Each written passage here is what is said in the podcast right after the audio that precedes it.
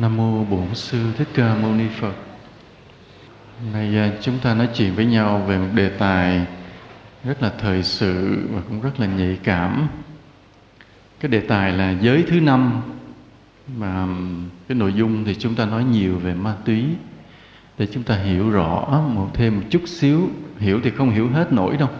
nhưng chúng ta hiểu thêm một phần về nó để chúng ta biết giữ cho bản thân mình cũng như có thể giúp đỡ cho những người chung quanh mình bởi vì đây là một cái đại nạn của thế giới những thế giới những cái vùng đất mà tương đối hơi có khá giả lên một chút và hơi có tự do nhiều một chút thứ nhất thì chúng ta nói đề tài cái tựa là giới thứ năm giới nghĩa là sự ngăn cấm mà khi chúng ta quy y tam bảo thì chúng ta có tuyên thệ hứa là chúng ta giữ được 50 giới cấm mà trong đó cái giới thứ năm á, là giới cấm không được dùng các chất mà gây ra say gây ra ghiền mà thời của đức phật á, cái phần chủ yếu nó là là rượu thời đó cũng chưa có bia thời đó chưa có thuốc lá chưa có ma túy chỉ có rượu vì rượu là một loại nó dễ lên men từ cái các loại có tinh bột có lên men mà khi người ta uống vào người ta thấy nó cay cay nồng nồng nhưng uống vào một lát thấy nó say lân lân từ đó loài người bắt đầu có biết dùng rượu mà không phải riêng loài người cả thú vật cũng thích dùng rượu như người ta tìm thấy các tập tính của các loài vật như loài voi vậy thì có những cái ổ nước ngọt những cái trái cây ngọt bị lên men những cái vùng mà bị đường mà lên men thì voi nó lại rất là thích uống uống nó có cảm giác nó hơi say say lân lân như vậy như vậy chúng ta thấy là con người mình coi vậy chứ có nhiều lúc mình thích cái đầu mình nó không bình thường nó lân lân nó xiển xiển nó đã đã biết cái đó là cả con vật con người đều giống nhau như vậy và từ xưa con người đã bị như vậy mình không biết được rồi có một thời gian có um, lần ở bên mỹ đó vào những cái thập niên những năm mà đầu thế kỷ như cuối thế kỷ trước và đầu thế kỷ này thì mỹ có thí nghiệm là cấm uống rượu cấm bán rượu bởi vì từ thời lập quốc ở bên nước mỹ những quán rượu uống tự do lúc đó người ta tự do mà từ bỏ cái lục địa già cỗi của châu âu người ta đi tìm một cái lục địa mới để qua được châu mỹ người ta khai phá mở những cái quán như vậy lúc đó luật là luật rừng ai bắn súng nhanh bắn chính xác là người đó sống thì sau một thời gian cái tai họa của rượu nó gây ra quá nhiều phiền toái cho xã hội nên quốc hội quyết định thông qua là cấm bán rượu cấm uống rượu và điều luật đó được toàn liên bang nghiêm chỉnh thi hành mà sau này không thi hành nổi không thi hành nổi phải buông ra lại cho bán rượu cho uống rượu lại là đủ chúng ta biết á, là tương đối là với cái nước Mỹ họ thi hành luật pháp cũng nghiêm chỉnh lắm đó vậy mà chịu không nổi như là cái sức mà ghiền rượu con người nó bẻ gãy luôn luật pháp chịu không nổi thế là đành phải chấp nhận cho bán rượu cho uống rượu nhưng mà nếu say xỉn mà lái xe hay là say xỉn gây tội thì luật pháp lúc nó sẽ xử sau chứ còn cấm rượu cấm không nổi và ở các nước hồi giáo thì cái luật mà cấm uống rượu thì khủng khiếp hơn vì có cái sức mạnh của tôn giáo họ cấm uống rượu gây gắt tín đồ có lén uống nhưng mà đừng để mà cho ai thấy có ai thấy một cái rồi thì mấy ông mà gọi là viên chức làm ở trong đạo á đem ra xử xử tàn tệ đánh roi giữa ngoài công cộng luôn nghĩa là cái luật những cái nước mà hồi giáo còn khép kín như cái vùng mà trung đông ả rập rồi đó họ gây gắt là không cho rượu không cho ma túy vào xử gây gắt những cái phim đồi trụy những cái lối mà vui chơi nhảy nhót là cấm tuyệt đối luôn cái xứ hồi giáo cho nên với cái luật lệ khắc khe của hồi giáo cộng với cái niềm tin của tôn giáo đó thì cái luật cấm rượu ở các nước hồi giáo giữ được giữ được mà Mỹ không giữ nổi phải nới lỏng buông luôn còn qua các nước hồi giáo mà tương đối hơi lỏng lẻo có nhiều tự do hơn như Mã Lai thì họ vẫn cho uống rượu nhưng mà mạnh vùng nào thì cái giáo xứ đó họ giữ lấy vùng đó nên tương đối là vẫn nền ép còn những cái quốc gia khác như là qua bên ờ, tới Trung Hoa thì là một cái xứ có cái câu nam vô tử như kỳ vô phong là đàn ông mà không có uống rượu giống như cờ mà không có gió cờ không gió thì nó làm sao nó xìu xuống cho nên phải có gió phần phật rồi thổi nó oai nghi đàn ông phải uống rượu không biết Vinh Trung Hoa có một câu nói không sao kỳ không biết nên là họ uống rượu và có cái đạo về rượu uống rượu mà phải say xỉn rồi thế nào phải có cái triết lý của sự uống rượu như là lý bạch như là lưu linh vậy họ uống rượu mà người đời không dám coi thường trong cái uống rượu cái xê xưa ngã nghiêng của họ mà trong đó nó có cái đạo lý bí mật gì ở trong thì đâu thế giới chắc được một hai người đó thôi mà đừng bắt trước người thứ ba không có đa phần là uống rượu xong quậy chứ còn uống rượu mà như lý bạch mà làm thơ thấy trăng mọc ở dưới nước lạ quá nhảy xuống ôm trăng là chết luôn thì chuyện hiếm hoặc là lưu linh uống rượu mà đầy triết lý chuyện đó hiếm còn bình thường đa số chúng ta uống rượu rồi mình mất bình tĩnh và đó là lý do vào thời đức phật đức phật cấm uống rượu cái giới cấm uống rượu là một cái giới hễ là giới thì nó quan trọng và nó buộc chúng ta phải hứa chúng ta phải giữ bằng cái ý chí bằng cái quyết tâm của mình trong các giáo lý đó để thực hành tu thì có nhiều cái đều dùng tới sự tinh tấn ví dụ như chúng ta tu thiền định chúng ta phải tinh tấn chúng ta niệm phật chúng ta phải tinh tấn chúng ta làm việc thiện chúng ta phải cố gắng à, chúng ta phát nhiều điều nguyện đối với phật pháp và chúng sinh chúng ta đều phải có cái sức mạnh của sự cố gắng của ý chí của nghị lực nhưng mà riêng thế giới á, thì nó lại rất là cứng nó có dứt khoát ngắt bỏ ngang rồi nó là không được đụng tới đó là cái giới thứ năm vì vào cái thời đó người ta xây xưa người ta cũng làm nhiều chuyện tác tệ nên đức phật không cho nhưng mà trong đạo phật thì cái tình hình mà giữ giới thứ năm thì mình thấy là sao có giữ được không phụ nữ thì giữ được phụ nữ đa phần giữ được còn phụ nam phụ nam thì đa phần bỏ lơ là vì sao vậy bởi vì các tu sĩ mình mình không có canh giữ phật tử kỹ ừ, quý thầy cũng không có kiểm soát rầy la kỹ không nhắc nhở thường nên là mình chỉ được hứa một lần lúc mình quy y rồi tới ngày mình chết cũng ít nghe nhắc lại chỉ thỉnh thoảng nghe lát đát ở đâu đó thôi chứ mà không nghe lại hết nên vì vậy mà trong cái giới phật tử mình cái người phật tử nam thì hay vi phạm cái giới thứ năm là vẫn uống rượu vẫn uống rượu thậm chí có những huynh trưởng gia đình phật tử nha đi vô tới giờ sinh hoạt để chăm sóc các em rồi mà mặt cũng còn đỏ kè À, có bị giới đó là dễ bị vi phạm mà cũng ít ai trách à, thấy giống như không nguy hiểm lắm do đó mà người ta cứ phạm tới phạm lui hoài tuy nhiên ở đây hôm nay chúng ta bàn lại để chúng ta có một cái thái độ về giới thứ năm lại để mình dứt khoát hơn chúng ta thấy là ngày hôm nay khi mình hiểu về cái giới đó thì không còn phải là uống rượu không mà còn nhiều thứ khác nữa như là ma túy là còn nguy hiểm hơn rượu rồi nhẹ hơn rượu là là thuốc lá là thuốc lá nó cũng là một loại giống như rượu nhưng mà là rất nhẹ rất nhẹ nhưng cũng rất khó bỏ nên có nhiều người thề là bỏ vợ được không bỏ thuốc lá được là vậy có nhiều người nói câu sanh dờn mà tại sao chúng ta phải giữ giới về không uống rượu thì nếu mà nói theo thế gian á thì thường là người uống rượu mất tư cách đối với xã hội bình thường người ta cũng không thích cũng coi thường cái người uống rượu say xưa mà huống hồ là đối với trong đạo phật chúng ta tu tập là tìm cầu cái trí tuệ giác ngộ thì không cho phép cái người đệ tử phật mà làm một cái gì đánh mất cái trí tuệ mình phá cái bộ não mình bằng những chất kích thích vì những chất đó vào nó làm cho bộ não mất bình thường à, trong khi cái bộ não đang bình thường của chúng ta vậy mà chúng ta vẫn chưa đủ sức để tìm thấy đạo lý vẫn chưa đủ sức huống hồ là có thêm cái chất kích thích làm cho nó hơi mất bình thường nó hơi mờ đi nó hơi mất thăng bằng đi thì cái con đường mà giác ngộ giải thoát thật là xa xôi dịu vời do đó nếu mà nói trên cái đời sống thường á thì chúng ta có uống chút đỉnh rượu có say sưa chút hay là hơi say say chứ đừng có say xỉn quá hơi xây xen chút mình thấy giống như cũng không hại gì lắm cũng vô hại nhưng nếu mình nghĩ tới cái lý tưởng của đạo phật là đi tìm một sự giác ngộ tuyệt đối cao cả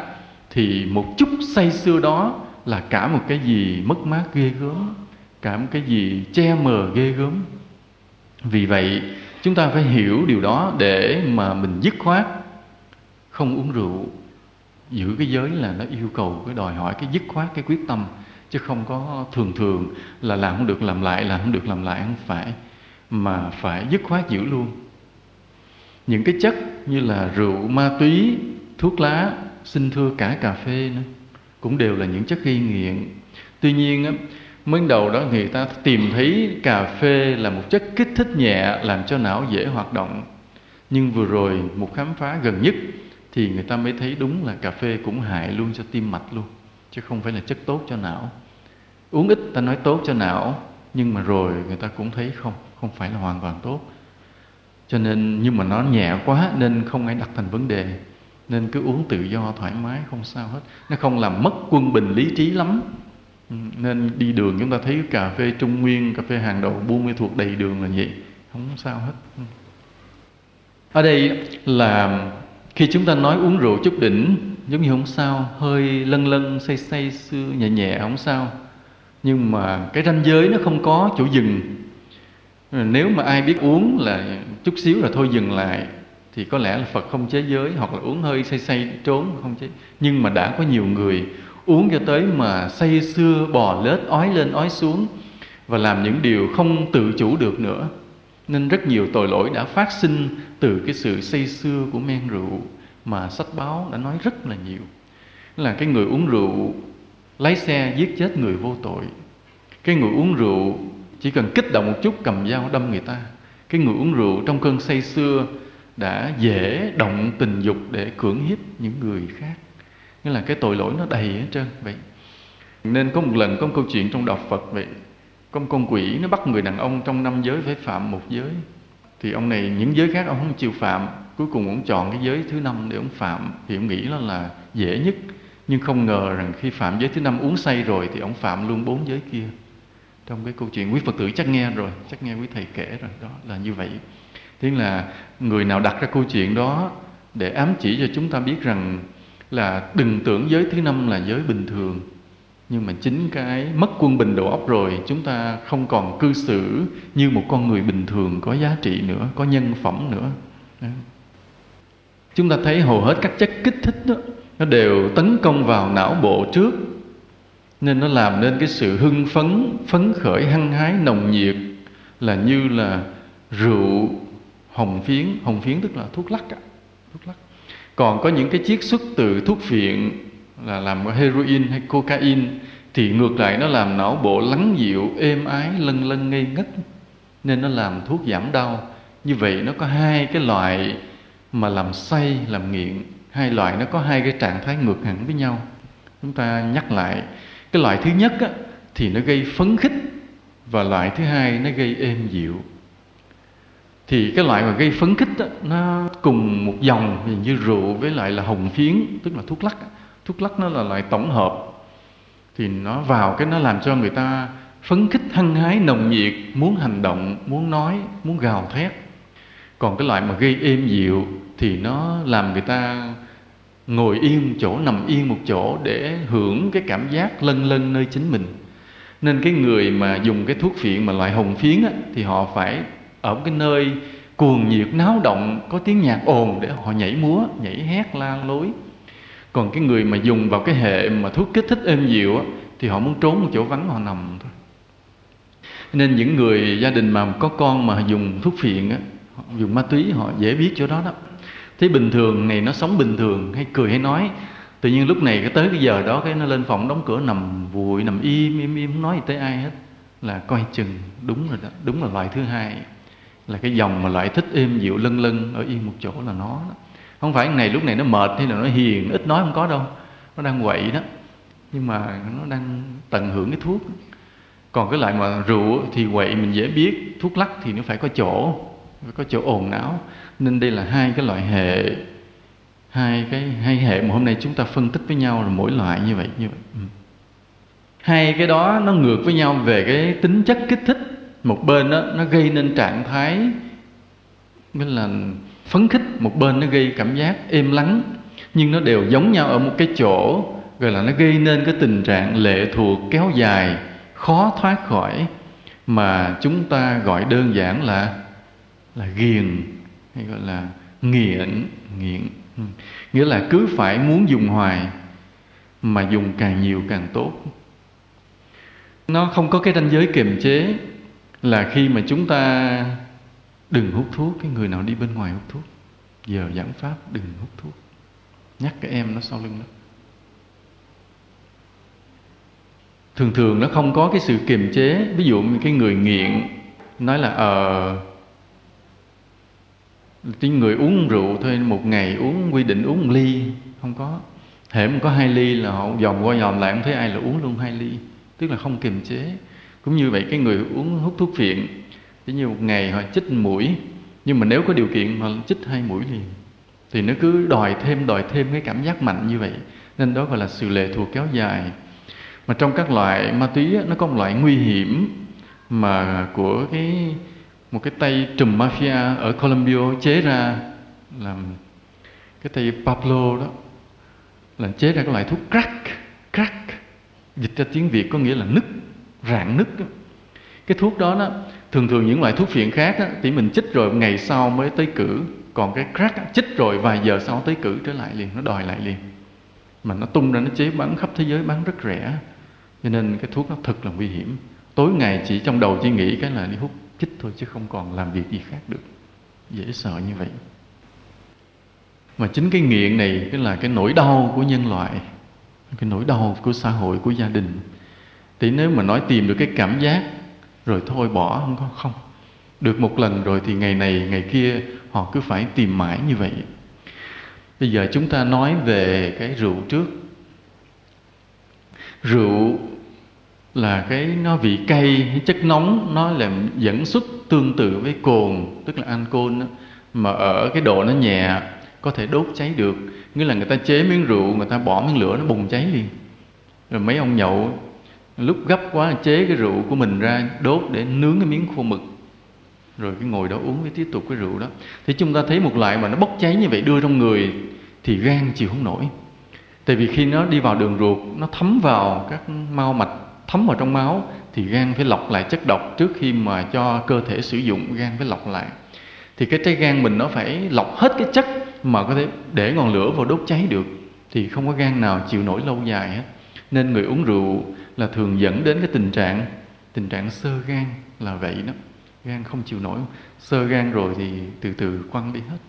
tuy nhiên có cái người mau sơ gan có người chậm sơ gan là do cơ thể tốt hay không tốt nữa như trịnh công sơn chúng ta thì ông chịu không nổi ông đi sớm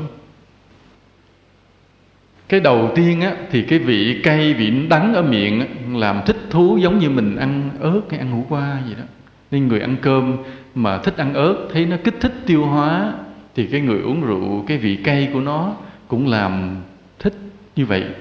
rồi sau đó đến khi mà nó xuống tới dạ dày thì nó kích thích tiêu hóa dạ dày làm cho người ta thấy ăn ngon miệng hơn nên vì vậy cái người mà nhậu á, là người ta thích có ăn vì nó kích thích tiêu hóa chứ không ai uống rượu không được có những người mà họ nghèo quá họ gầy chầu nhậu kiếm trái cốc trái me mà để mà uống đỡ ly rượu thì nó tàn phá chịu không nổi đó do nghèo thôi rồi khi mà nó thấm vào máu nó lên não rồi đó nó gây ra cái cảm giác say choáng váng phấn khích thích thú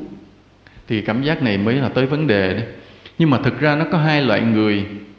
ví dụ cái loại người mà sức khỏe tốt á, thì cái cảm giác say của rượu khi mà nó thấm vào não á, làm người ta thấy đã người ta thấy thích còn cái người kém sức khỏe đó cái cảm giác say mà do rượu nó thấm vào tới não rồi đó thì nó làm người ta khó chịu chịu không nổi mệt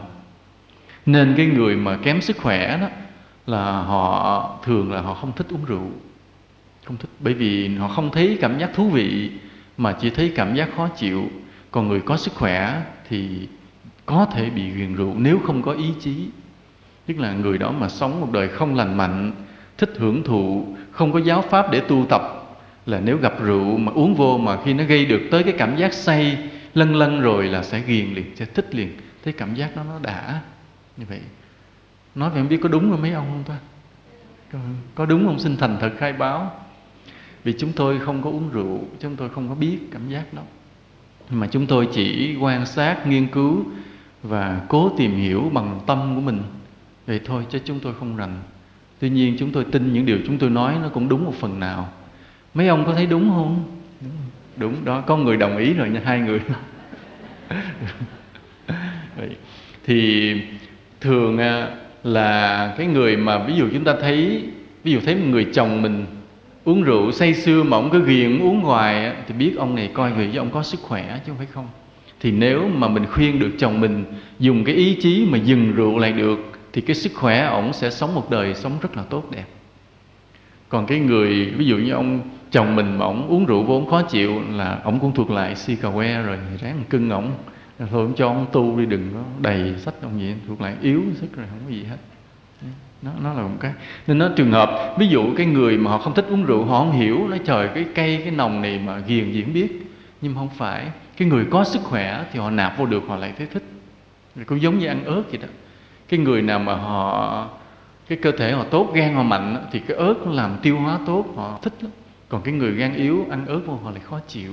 nên chúng ta không có đánh giá ai cũng như ai được mà mỗi người theo cái cơ thể để họ nhìn cái cuộc đời hay là họ hưởng thụ cuộc đời khác nhau khác nhau chứ không phải không cái hại của rượu á, nằm ở hai điểm là nghiện và phấn khích vì nghiện cho nên chúng ta phải tốn tiền bạc tốn công sức để uống rượu nhậu nhẹt mà cái người mà uống rượu nhậu nhẹt la cà bê tha như vậy thì đầu tiên là một người không thể làm tròn bổn phận với gia đình được cho nên người này thiếu phước gì lắm ví dụ lúc mà mình còn trẻ mình nuôi gia đình mình mà mình lại mắc lo nhậu nhẹt cho bản thân nên bớt bổn phận với gia đình về già sẽ khổ về già tự nhiên cái thái độ của con cái đối với mình nó lợt lạc dù gặp đứa con có hiếu nó cũng không có tận tình mà gặp đứa con không có hiếu thì nó bỏ lăn và lóc luôn nó nó là nhân quả nên ở đây là như có người hỏi chúng ta có nói một lần rồi vậy lặp lại chút nói nếu mà đi tu như quý thầy quý cô hết về già không có con cái lo không sao cái về già đó là mình hưởng nhờ cái phước mình làm lúc trẻ tới lúc mình còn khỏe đó mà mình tạo nhiều việc phước tự nhiên về già mình sung sướng dù không có con còn nếu mà mình có con có cái mà mình không làm phước về già vẫn khổ như thường con cái vẫn bỏ bù lăng bù lóc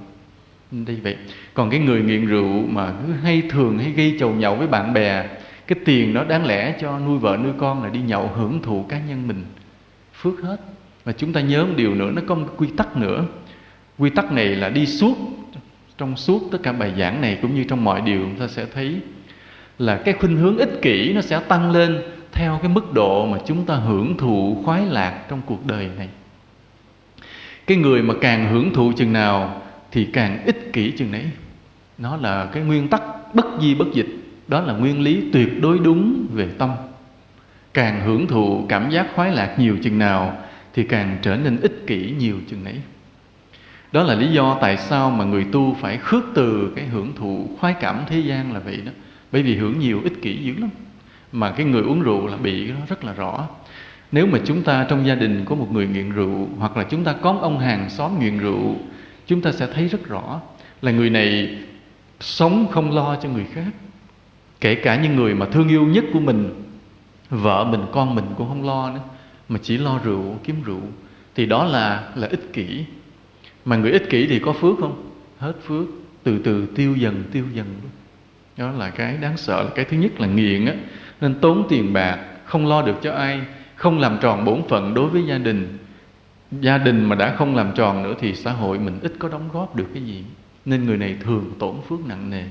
nếu mình nói xa xôi á là nó mất cái trí tuệ để không thể tu tập được mà nói gần hơn là mình tiêu hết những cái phước của mình thì người như vậy khi chết rồi sẽ rất là khổ thường lúc chết đa số những người nghiện rượu đều đọa làm loài ngạ quỷ là quỷ đói á quỷ đói tức là là cái vong hồn mà không ai cúng cho ăn vất va vất vưởng thấy người ta ăn gì đó mà không thể ăn được vì không ai cúng cho mình ăn hết mà không có cái chùa nào chứa mình vì lúc đó cái nghiệp cái phước chưa tới cứ đi lang thang kêu đói than vậy mà không ai cho ăn đó, đó là cái quả báo là vì trong đời sống này mình sống ích kỷ không lo cho ai không nuôi ai nữa mà chỉ ăn nghĩa là người nhậu chỉ lo ăn lo nhậu lo ăn cho nhậu đến khi hết phước rồi chết thì ngược lại làm con quỷ đói đó là điều có thật là điều có thật như vậy tới chừng cái người ma túy còn khủng khiếp hơn ngàn lần nữa. đó là cái thứ nhất là nghiện cái thứ hai là phấn khích cái phấn khích là khi mà não bộ bị tấn công như vậy lúc đó, đó cái năng lượng á cái năng lực cái năng lượng á nó bốc lên trên não mà nó không có trầm lắng xuống dưới à, đây thêm một nguyên tắc chúng ta để ý một chút là con người mình có hai phần từ rúng nó trở lên á, gọi là phần dương mà từ rúng trở xuống gọi là phần âm thì cái phần âm á, là phần gốc phần rễ phần dương á, là phần ngọn phần ngành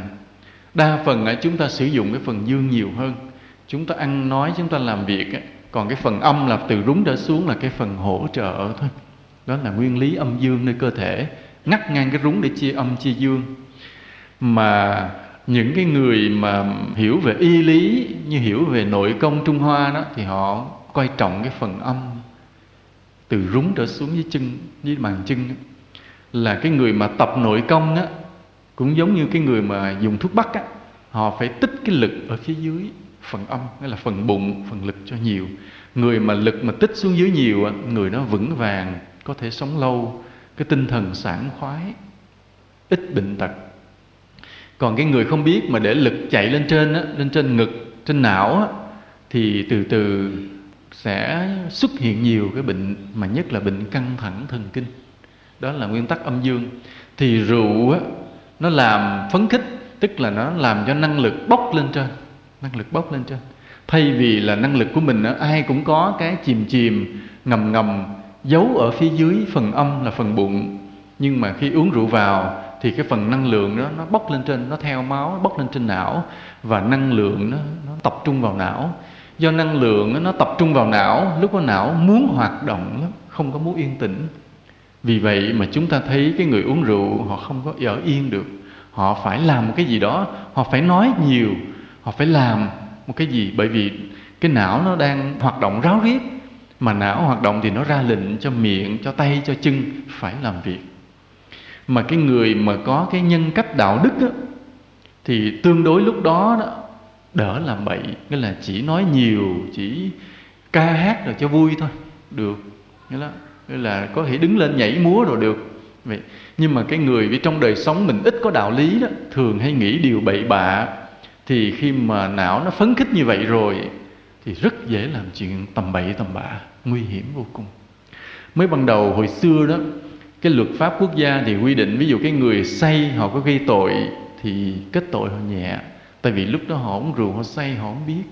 nhưng mà sau này thì luật pháp quy định ngược lại lúc mà say gây tội á thì tội nặng hơn là lúc bình thường nặng hơn mà phải như vậy mới sợ nên bên mỹ có cái bài báo là khi mà người ta phân tích ra cái việc mà uống rượu say lái xe mình tông chết người vô tội có bài báo nó phân tích mà cái tiêu đề nó quảng cáo thiệt là hay có hình một đứa bé gái ngây thơ nói một câu nói con không uống rượu khi lái xe tại sao con chết nghĩa là nó đi xe đạp bình thường nhưng mà cái người lái xe say rượu tông vào nó nó chết tức là hoàn toàn nó vô tội nó không uống rượu khi lái xe nhưng cái người uống rượu lái xe đã giết nó nên là bài báo đăng ra khắp để cho cảnh giác hễ mình uống rượu rồi đừng lái xe nữa nhưng mà không phải chuyện lái xe không mà bao nhiêu điều trong cuộc sống này cái người uống rượu rồi hễ có ác một chút thì ác độc hơn uống rượu rồi sẽ ác hơn dễ giết người hơn cái người hay có tật hành hung người khác uống rượu vô rồi dễ hành hung hơn mà cái người mà nóng tánh rồi uống rượu rồi lúc đó sẽ nóng tánh hơn bị năng lực lúc đó nó dồn lên lên não nó trụ trên não nó kích thích não phải hoạt động nên chúng ta nhớ có những người họ, họ nhiều khi bình thường họ cũng không dám làm lắm mà uống rượu vô cái nó kích động não rồi họ mới dám cầm dao họ đi rượt người ta là vậy giống như vừa rồi có cái bài báo bên báo pháp luật nó đăng một cái ông nọ nó suối ông kia mà dám leo lên hái cái ô lấy cái ổ ong vò vẽ xuống ông thưởng 5 lít rượu thì ông nó leo không dám leo nhưng mà ông cho ông uống rượu ông uống trong lát cái ông quên cái sợ ông leo lên ông leo lên ông lấy nhưng mà leo lên chưa tới thì ông bồ vẽ túa ra đánh ông tuột xuống sau đó ông chết bỏ lại năm đứa con bởi vì rượu suối lúc đó mới dám làm mà biết rằng không rượu mình không dám làm mà đúng là chúng ta thấy không suy nghĩ thôi không suy nghĩ cái ông suối rất là ác đang bị truy tố nhưng mà cái ông mà làm thì cũng đã rất là dại rất là dại biết chuyện nguy hiểm bình tĩnh mình không dám làm vì mình đủ nhận xét đã biết nhưng có rượu vô rồi không cần nghĩ tới hậu quả liều mà đa số là như vậy khi năng lực nó tập trung lên não rồi nó che cái lý trí lại nó suối chúng ta cứ làm cứ làm thật là nguy hiểm cái mà gọi là cái phấn khích đó là một loại như vậy đó ừ. giờ chúng ta nói qua một cái loại mà ma túy loại êm tức là uống vô lại không quậy mà lại thích yên ả có một lần chúng tôi ví cái vấn đề ngồi thiền nó khá gần với việc hút ma túy thì có người họ giận họ nói thầy sao thiền là cái cao quý mà thầy đem ví với cái ma túy mà sự thật không ngờ nó rất là giống nhau giữa thiền định và ma túy nên khi mà nghe xong bài này đó những người nào mà nghiền ma túy đó có thể đổi qua mình thiền đỡ rắc rối hơn đỡ rắc rối hơn Ồ, nó vẫn sướng như vậy vẫn sung sướng như vậy như thường à, tại sao vậy à, chúng ta sẽ phân tích với nhau một cách rất là khoa học là tự cơ thể chúng ta đó ở não chúng ta đó nó có một cái chất trong khoa học gọi là endorphin cái endorphin các bạn biết viết không biết chữ đó cho thầy trên bảng endorphin chắc là hữu biết viết mà thầy thì cái chất này đó nó gây ra một cảm giác êm dịu sảng khoái mà gọi là không không phải vậy n e đó e e y đó tiếng anh là y chữ đọt có r nữa chữ đọt d o r đúng rồi yeah, dạ, đúng rồi cảm ơn đúng rồi endorphin đó cái này nếu mình nói đó có thể nói giống như một chất ma túy nội sinh từ trong cơ thể tự nó có à, chất endorphin này thì nó gây nên cái cảm giác êm dịu sảng khoái sung sướng giống y như ma túy bên ngoài đưa vào hoàn toàn không khác nhau mà cơ thể chúng ta đó sự thực đó,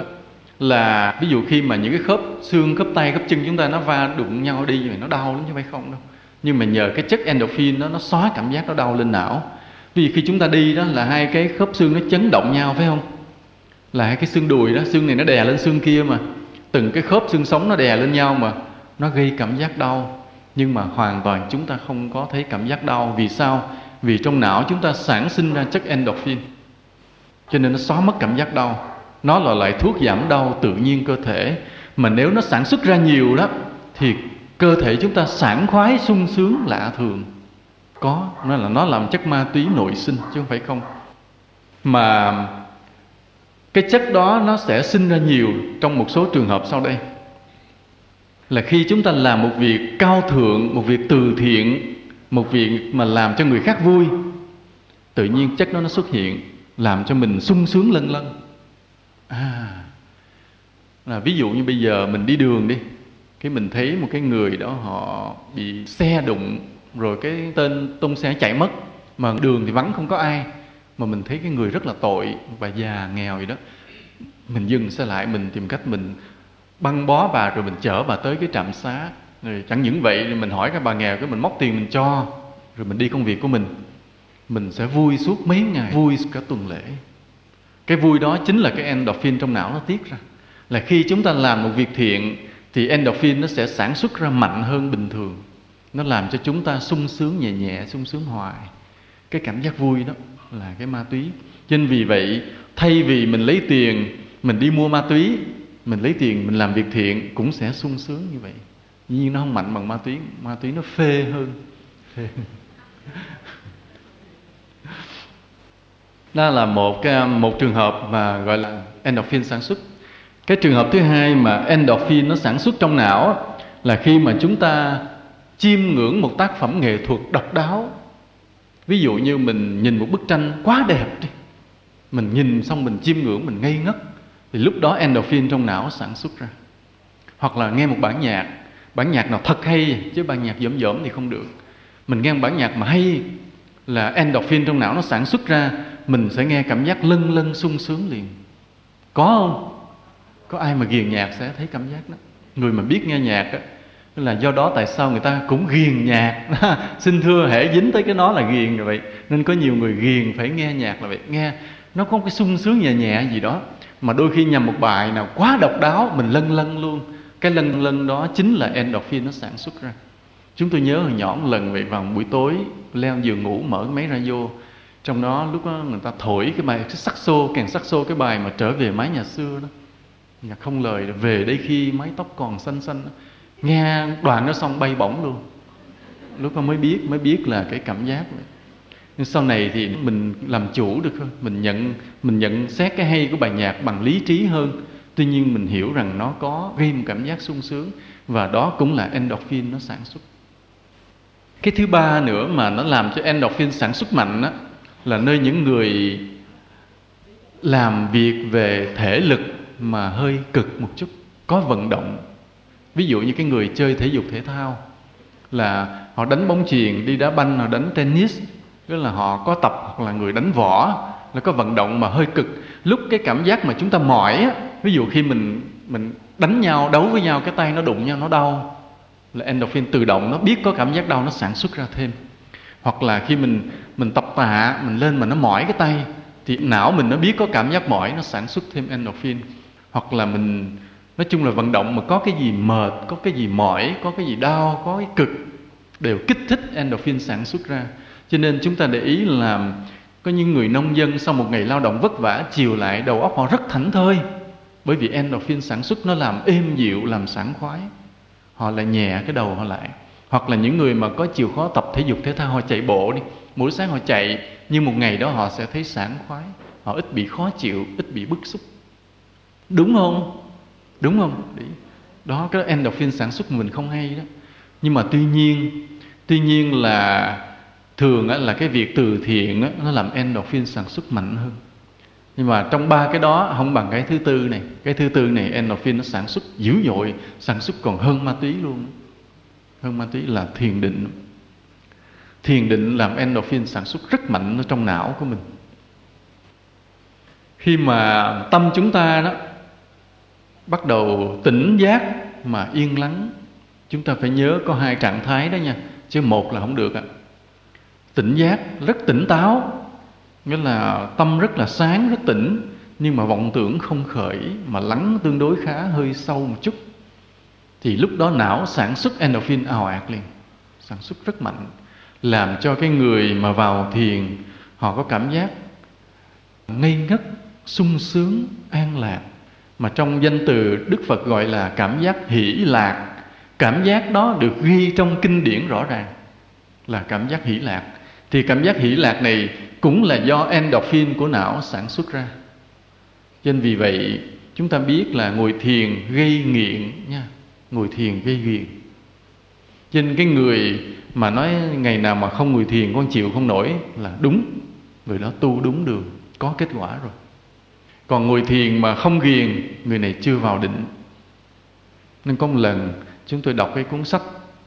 thêm một tác giả ông này cũng nổi tiếng nổi tiếng từ trước giải phóng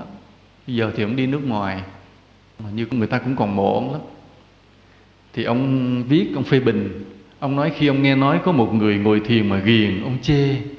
ông nói ngồi thiền ghiền thì cái đâu khác gì người ghiền thuốc lá hễ ghiền tức là bậy tôi nghe xong tôi biết ông này chưa có tu thiền hoặc là tu thiền chưa có kết quả bởi vì tu thiền có kết quả phải ghiền nhưng mà ghiền ngồi thiền nó đỡ hơn là ghiền ghiền đánh bài đỡ hơn nhiều chứ đỡ hơn nhiều ở đây nên cái cảm giác sung sướng nó nó làm cho ghiền mà nó làm tinh thần mình êm dịu lại và ma túy cũng giống như vậy à cái ma túy mà loại thuốc phiện á, morphine á, heroin cocaine nó lại cũng giống như vậy cái ma túy loại này nó cũng tạo ra một cảm giác êm dịu sảng khoái ngây ngất nó làm chất ngoại sinh làm chất bên ngoài đưa vào nó đi vào cái đường hút theo khoái đốt hoặc là hít vào niêm mạc mũi hoặc là chích vào tĩnh mạch nhưng mà nếu chích vào bắp thịt thì hoại tử vùng đó phải cưa bỏ cái chân cái tay liền nha cho nên phải chích vào tĩnh mạch hết tĩnh mạch này tìm tới tĩnh mạch kia mà chích thì cái loại này là nó rất giống với cái endorphin trong mình hai cái đều làm mình êm dịu hết mà quý phật tử biết tại sao mà tôi biết như vậy không bởi vì tôi đã đã đã hỏi chứ không phải đã dùng nữa nha đừng đi ra tố à đã hỏi kỹ cái người sử dụng ma túy vì con thời gian trên chùa chúng tôi cũng giúp người cai nghiện mà giúp không thành công tại vì mình không đủ kinh nghiệm mà đủ phương tiện thì chúng tôi mới hỏi về cái cảm giác khi sử dụng ma túy thì cái người này mình trả lời như thế này nó thưa thầy khi con lái xe mà tới lúc mà tới cử mà thiếu thuốc thì con lái xe bạc mạng luôn không kể luật lệ công an chạy ao ao lách luồn qua cỡ nào tông ai tông kịp cho tới cử mà chích thuốc. mà nếu mà khi đang lái xe mà có một mũi vô rồi thì con lái không cần phải đến đi mà không cần phải đến ai chửi mà cười cười không có thấy động tâm rất là yên tĩnh không phiền não với ai hết tôi nghe tôi nói ủa sao giống thiền quá vậy ta thiền cũng vậy cũng đi mà không cần phải đến cũng không phiền não ai chửi mắng mình mình cũng bình thản như không nói, sao kỳ vậy ta sao thấy giống thiền thì cái cảm giác như thế nào dĩ nhiên là mình không có khờ dại mình đi thử nhưng mà mình mới mới tập trung tinh thần mình lại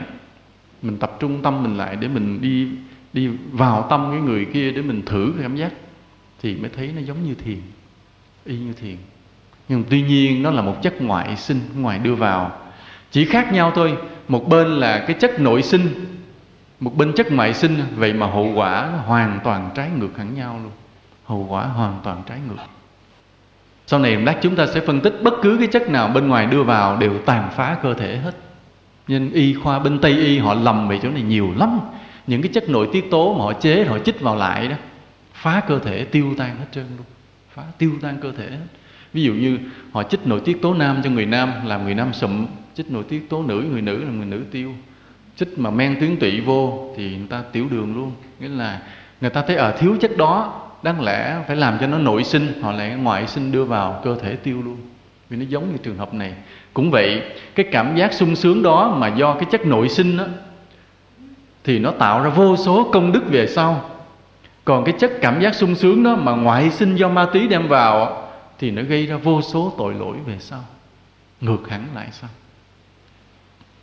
đây là chúng ta thấy thế này là bây giờ chúng ta nói cái cảm giác mà nội sinh cái hạnh phúc nội sinh trước là nó rất công bằng cái nhân quả nó công bằng lắm thứ nhất là thế này cái người ngồi thiền á mà đạt định á rồi tâm xuất hiện cảm giác hạnh phúc á bởi vì cái nhân quả là vì sao bởi vì trong suốt cuộc đời của họ và cả những đời trước họ thường đem niềm vui đến cho người khác cho nên bây giờ họ thành tựu được cái phước là ngồi thiền được định để xuất hiện cảm giác hỷ lạc đó là cái nhân quả vì vậy ở chỗ này chúng ta nhớ một điều cái người mà muốn tu thiền vào được định là phải một người cả một đời tạo rất nhiều công đức đem niềm vui đến cho người khác đem lợi ích đến cho người khác còn cái người không hiểu điều này mà trốn chạy cuộc đời tìm về một nơi thanh vắng để ngồi thiền thì hưởng được cái phước của vô số kiếp trước hết phước rồi mất định trở lại bình thường liền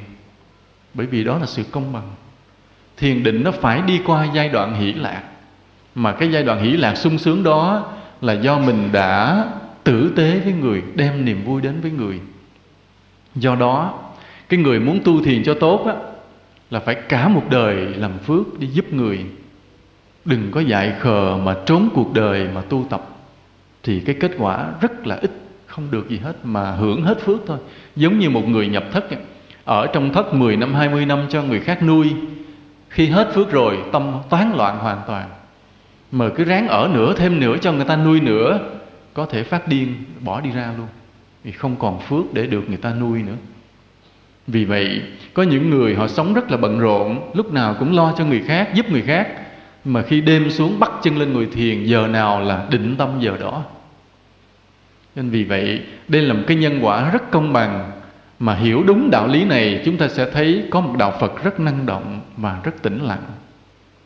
Tĩnh lặng vì chúng ta biết ngồi thiền làm chủ tâm mình, nhưng năng động vì chúng ta luôn luôn biết, biết làm phước, đem niềm vui đến cho người khác nên cái hạnh phúc trong thiền định là một sự công bằng theo nhân quả vì chúng ta đã tạo công đức rất nhiều đã giúp đỡ rất nhiều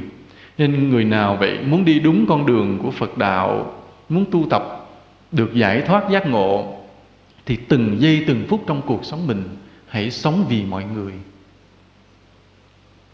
cuộc đời là hạnh phúc không ai sống riêng ai cuộc đời là hạnh phúc hãy sống vì mọi người trong bài nào á chuyện đời xưa đời nay ngày xưa nghe cái chuyện đời xưa đó có một nàng công chúa nơi vườn hoa mùa xuân đó, bài đó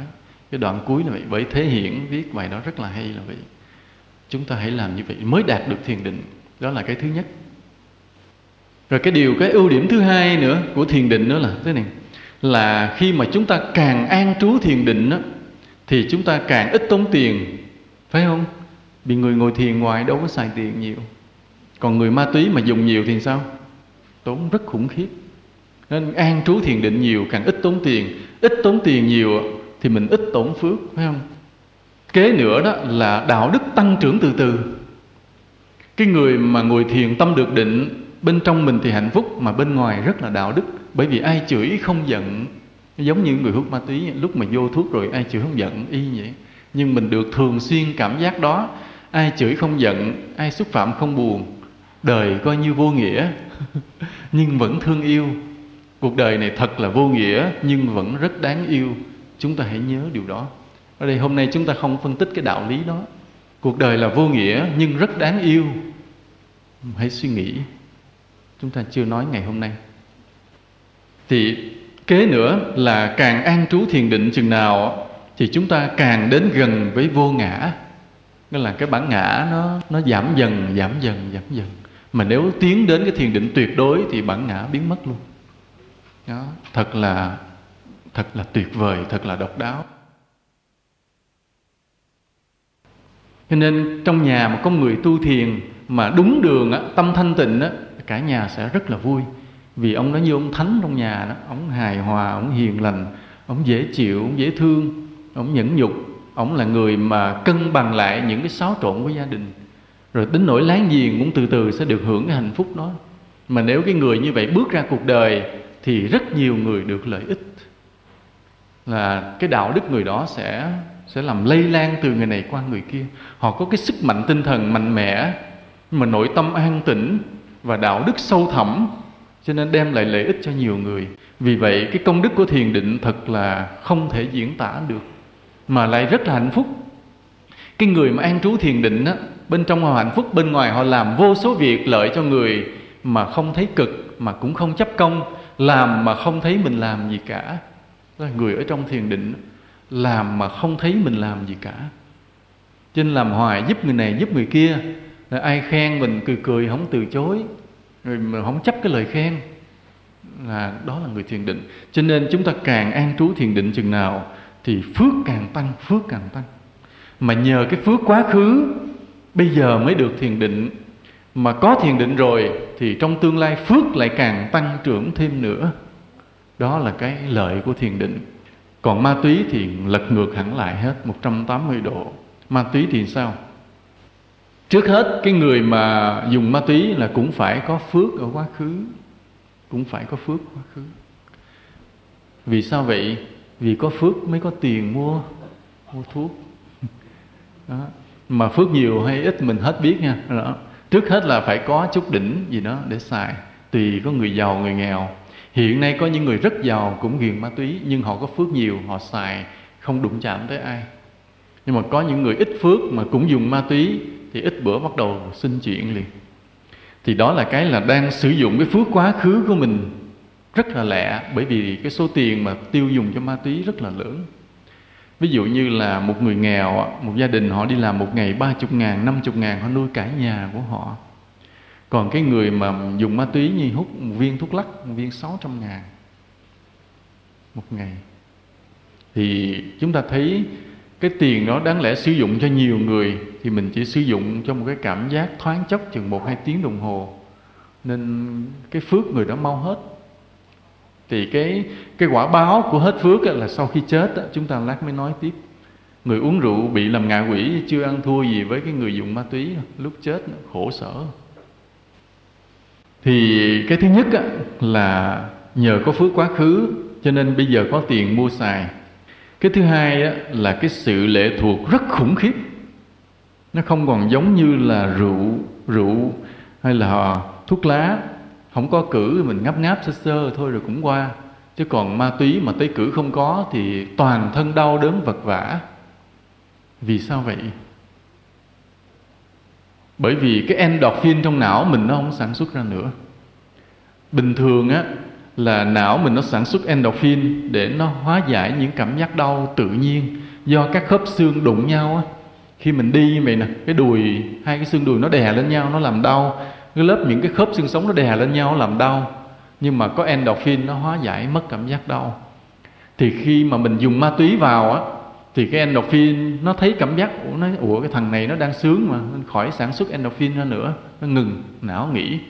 thì khi mà mình tới cử rồi mình không có ma túy đưa vào mà endorphin nó đã nghỉ hưu rồi đó là nhúc nhích cơ thể một chút là đau từng khớp xương và đau không tưởng những cái điều hòa của tim của mạch của bộ tiêu hóa rối loạn ói lên ói xuống đầu óc xây sẩm hết bởi vì nó không còn lắng dịu nữa lúc trước á là nhờ có ma túy á, nó mới lắng dịu tinh thần bây giờ không có ma túy thì lúc đó não nó nó chạy nó trộn rộn nó chạy trong nó phấn khởi nó nó nó, nó kích động ở trong bởi vì loại ma túy này là loại êm dịu nó làm não êm bình thường nó đừng có ma túy thì cái endorphin trong não mình á, nó làm cho não mình êm dịu khi mình dùng ma túy á, thì ma túy nó làm não mình êm dịu nên endorphin không sản xuất nữa cho đến khi mà không có ma túy bên ngoài đưa vào mà endorphin bên trong cũng không có thì não mình nó không có cái gì để làm cho nó êm dịu nó rối loạn tùng phèn nó trở nên thần kinh tiền đình thần kinh trung ương bị rối loạn mà muốn ói từng khớp xương mạch máu từng cái gân nó đau không tưởng được nên gọi là tới cử người nó rất là tội vì phải làm sao phải làm sao kiếm để vô liền không có chịu nổi không có chịu không nổi bị mà không có tiền nữa, bị phải làm sao? Thì lúc đó phải làm sao có tiền? Thấy làm sao? Bất cứ chuyện gì làm được là làm. Mà đầu tiên họ nói dối trước. Đầu tiên họ nói dối chứ. Chứ người ban đầu họ không muốn giết người cướp của đâu. Những người mới ghiền họ hoàn toàn không muốn giết người cướp của đi giật người ta không có. Ban đầu họ chỉ muốn điều là dùng nói dối thôi. Tức là vào nói cha nói mẹ là bữa hôm qua con đi đóng tiền học mà nó bị lỡ rớt mẹ cho con đóng mà nghĩa là tất cả những người nghiện mày đó đều nói dối dẻo nhẹo nghĩa là họ tốt nghiệp cái khoa nói dối trên đời không ai bằng được người nói dối giỏi nhất trên đời vẫn thua những người nghiện ma túy nghĩa là nói cách nào nói làm sao lòi ra tiền của người thân gia đình mình hết tiền rồi bắt đầu qua tới hàng xóm rồi nói dối để lấy tiền rồi trốn luôn qua tới bà con tới bạn bè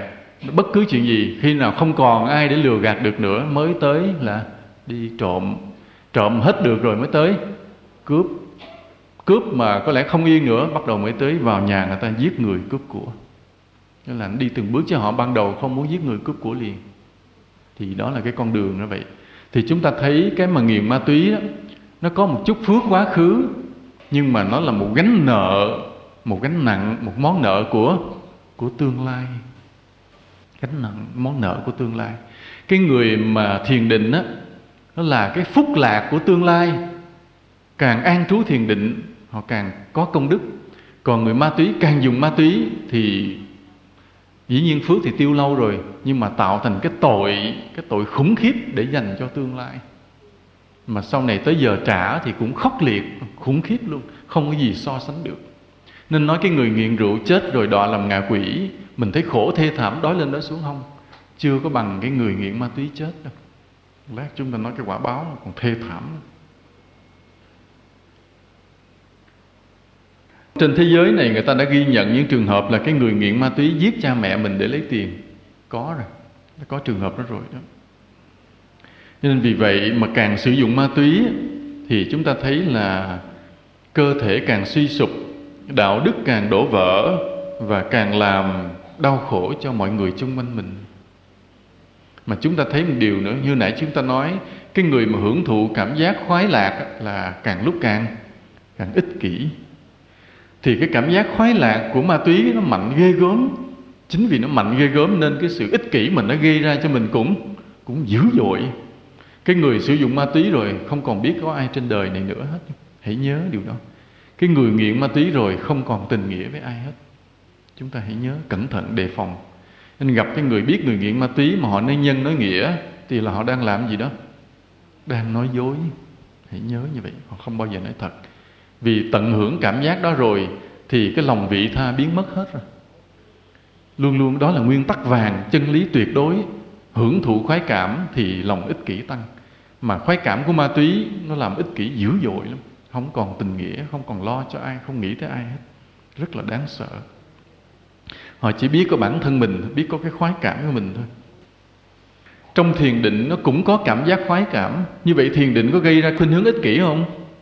có không có thiền định cũng gây ra khuynh hướng ích kỷ bởi vì đó là nguyên tắc tuyệt đối đúng cái người ma túy họ bị cảm giác ích kỷ là đã đành rồi nhưng mà cái hỷ lạc cái sung sướng trong thiền định mà cái thành giả họ chiêm nghiệm được họ thưởng thức được cũng gây ra cảm giác ích kỷ vì vậy cái người mà đắc được thiền định ở trong giai đoạn ban đầu từ sơ thiền tới nhị thiền họ ích kỷ họ khá ích kỷ tới tam thiền nó còn cái cái hỷ vi tế thì lúc đó là cái tâm vị tha nó bùng cháy trở lại mà tới chứng a la hán cái cảm giác hỷ lạc thô nó mới hết thì hoàn toàn mất ích kỷ mà vị tha hoàn toàn chứ còn cái sơ thiền với nhị thiền cái cảm giác hỷ lạc còn mạnh mà nhất là sơ thiền cảm giác hỷ lạc mạnh lắm cho nên cái người mà chứng tới sơ thiền họ đang đi qua cái giai đoạn ích kỷ lúc đó họ chỉ muốn tu thôi không muốn làm gì hết nên khi mà chúng ta thấy một người ngồi thiền mà tới cái lúc tự nhiên không còn màng tới ai ít có thích làm việc ít thích giúp đỡ ai chứ thích ngồi thiền hoài là biết họ đang bước vào giai đoạn sơ thiền đầu tiên do cảm giác sung sướng mà họ không còn thiết gì đến những người chung quanh nữa là đang đi qua giai đoạn ích kỷ thì cái chỗ này đó nếu mà không có vị thầy hướng dẫn á thì họ sẽ bị khuynh hướng ích kỷ đó khống chế có thể lui lại mất đạo nhưng mà nếu có ông thầy ông hướng dẫn thì ông sẽ giúp đệ tử mình vượt qua ông mới nói rằng cái cảm giác hỷ lạc của con phát sinh mà con thấy sung sướng con thích đang chìm trong đó thì nó là cảm giác sơ thiện thì cảm giác này đang gây cho con một sự ích kỷ nên con phải ráng tu để vượt qua cho hết đừng chấp cái đó phải ráng vượt qua tới được nhị thiền tam thiền bắt đầu mới bớt được cái này nên nó vẫn có bị nguyên tắc là như vậy hệ hưởng thụ cảm giác sung sướng là cảm giác khuynh hướng ích kỷ tăng lên nguyên tắc luôn luôn như vậy rồi chúng ta thấy trở lại cái quả báo của một người mà dùng ma túy khi một người dùng ma túy là phải đầu tiên là sử dụng cái phước quá khứ của mình để lấy tiền mua hút cho hết chích cho hết khi mà hết rồi bắt đầu vay nợ của tương lai bằng cách là gian dối lừa đảo cướp giật giết người để cho có thậm chí tới cái tội nặng hơn là mua bán ma túy luôn mua thì tội rất là nặng thì khi người đó chết thì nó như thế này là tính lại tất cả những cái cảm giác sung sướng mà họ đã tạo ra được từ cái đồng tiền tội lỗi thì họ phải chịu lại được gấp 10 lần cái cảm giác đau khổ ở dưới địa ngục đầy đọa họ vì nó có lãi trong nhân quả nó có lãi chúng ta nhớ nha luật nhân quả giống như ngân hàng vậy đó mà cái lãi suất nặng hơn mạnh hơn ngân hàng ví dụ như kiếp này mình móc một cây vàng ra mình cứu một cái người trong lúc họ họ nguy ngập mà cái người tương đối tốt đàng hoàng không phải người xấu qua một kiếp sau mình lấy lại 10 cây vàng hai chục năm chục cây vàng cái lãi suất trong luật nhân quả nó cái lãi suất rất cao tỷ suất rất cao chứ không giống như ngân hàng mà lãi một trăm hai trăm không có đâu thì cái cái mà đau khổ mình gây cho người khác ví dụ như mình cướp giật để mình lấy tiền mình hút chích thì người khác đau khổ không đau khổ không cái đau khổ người khác nó đổi lại cái gì nó tạo ra cảm giác sung sướng cho mình phải không tức là mình lấy cái sung sướng người ta đem qua cho mình bằng bằng bạo lực bằng sự gian dối thì khi mà chết xuống địa ngục á chết thì đọa địa ngục người đó đọa địa ngục hết thì gấp 10, gấp 50 lần cái cảm giác nghĩa là khi mà ngây ngất lúc mà chích hút nằm ngây ngất thưởng thức cái cảm giác đó làm sao mình không biết mà thì khi xuống địa ngục mình sẽ được nấu trong dầu sôi như vậy đốt thiêu đốt như vậy đau đớn mà không có chết được tại con người ta chết con lần linh hồn không có chết thân xác mình thì chết linh hồn không có chết mình nó đau quá mình chết tỷ ai đánh mình hay là đầy mình đau quá mình chết thì giống như hết hết đau mà xin thưa linh hồn không chết đốt cứ đau hoài lúc đó mới thấy thê thảm ví dụ bây giờ mình tưởng tượng ha ví dụ như mình mình để cái bàn tay ra là có người cầm búa họ đập mà đập hoài mà mình cứ phải đau hoài mình chịu nổi không chịu không nổi thì ở dưới địa ngục là vậy đó mình cứ bị cắt bị đập bị đốt hoài hoài bởi vì cứ cộng hết những cái nỗi đau mà mình gây ra cho mọi người trong cái cuộc sống trên đời này đó nhân lên năm chục lần thì dưới đó là như vậy cứ đều đều như vậy đều đều như vậy Đến lúc nào cứ là nó quá sức rồi thì tạm nghỉ chứ ví dụ trên chùa vọng chuông rồi cầu nguyện cầu siêu có người nào đó vô tình bữa đó đó tự nhiên nhớ có cái thằng hàng xóm nó hôm nay nó bị chích ma túy quá liều nó chết rồi cái thôi cũng lấy cái tên nó ra tụng cầu siêu một chút nhờ tụng cái kinh nó lên tụng cái tên mình lên một chút ngừng lại dưới địa ngục mình tạm dừng bị thiêu bị đốt một chút nghĩ được một hai ngày bắt đầu thiêu đốt lại thì cảm giác nó đau đớn nó bù lại những cảm giác sung sướng mà mình đã hưởng thụ mà nỗi đau khổ mình đã gây ra cho người khác đáng sợ như vậy giờ chúng ta nói qua cái loại ma túy mà ma túy quậy ma túy mà nó gây cảm giác phấn khích giống như rượu nó là một họ của rượu người ta gọi là viên hồng phiến bởi vì nó viên nó đỏ đỏ nó là chất tổng hợp nhân tạo người ta gọi là amphetamine thì nó gây hai cảm giác thế này là vừa sung sướng cộng với phấn khích cái sung sướng của nó nó giống như cái loại thuốc như endorphin cũng giống endorphin gây sung sướng giống như endorphin giống như heroin nhưng mà cái phấn khích thì nó gấp 100 lần rượu 100 lần rượu cái người uống vô đó mới ban đầu khi mà người ta chế ra được cái viên tổng hợp amphetamine này đó viên hồng phiến này đó thì lúc đó người ta chưa có cái sáng kiến là dùng cái vũ trường đông người mở cái nhạc mà ba bốn ngàn watt hết công suất cái loa nó giọng cho người ta nhảy nhót lúc đó chưa cho nên cái người mà dùng hồng phiến trong những thập niên trước á ba bốn chục năm trước á thì khi họ uống vô rồi họ phải đi đập phá họ phải đi đánh lộn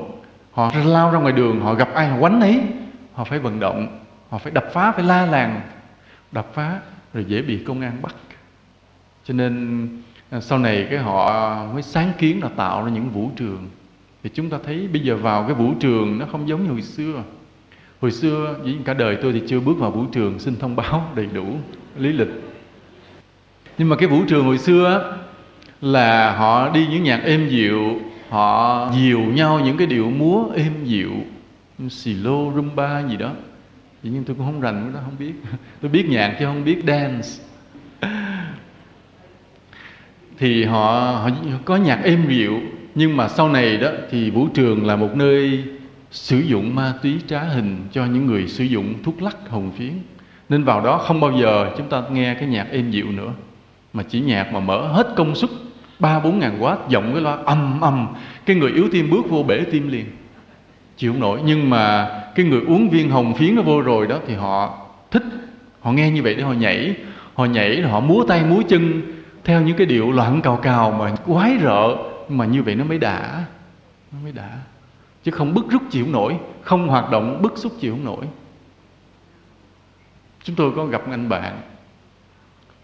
thì anh bạn này anh nói anh vô tình anh đi chơi với nhóm bạn đi vào trong cái vũ trường ban đêm nó ép phải mua hồng phiến anh dốc hết túi ra anh mua anh không dám uống hết uống nửa viên cái nó bắt phải uống hết trong nó bị trong đó là toàn dân mà dân ma xã hội đen không anh uống rồi nói bắt đầu bị cái, cái năng lực của mình nó chạy hết lên não dưới bàn chân lạnh ngắt hết cái sức nóng bùng bùng lên trên mặt trên não là lúc có cảm giác nó lân lân dưới trên mây đồng thời là phải muốn hoạt động thế là cứ theo cái điệu nhạc mà nhảy múa quơ vào để cho nó hết thuốc cho nó đã chứ không bức xúc chịu không nổi rồi mới hỏi ảnh rồi tới chuyện anh về nhà sao nói anh về rồi người mình giống như ai chặt ra năm khúc vậy đó đau đớn rã rời không còn gì hết trơn rồi anh trốn luôn không dám nữa mà anh đó thuộc lại đàng hoàng con người biết đạo đàng hoàng rất là sợ bây giờ đó là không riêng gì ở Việt Nam đâu là ở cả Âu Mỹ thì mọi vũ trường đều là chỗ mà bán ma túy hết là ổ tội phạm là cái nơi mà để thanh thiếu niên đi vào đốt cuộc đời của họ chúng ta tự hỏi về những đứa trẻ chưa làm gì hết mà mỗi ngày kiếm đâu ra là một hai triệu đồng để dùng hồng phiến tiền đâu vậy hoặc là của cha mẹ mà cha mẹ ở đâu mà cái lợi nhuận cao như vậy ở đâu vậy đồng tiền phi pháp trên đồng tiền phi pháp thì đem vào dùng cho những chuyện phi pháp và con mình hư luôn chúng ta có lần chúng ta nói nuôi con bằng đồng tiền phi pháp thì không bao giờ có đứa con tốt những đồng tiền từ mồ hôi nước mắt đàng hoàng chân chính từ đạo nghĩa sẽ có những đứa con tốt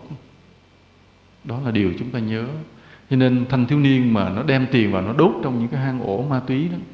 thì chúng ta rất nghi ngờ cái nguồn gốc đồng tiền của cha mẹ chúng rất nghi ngờ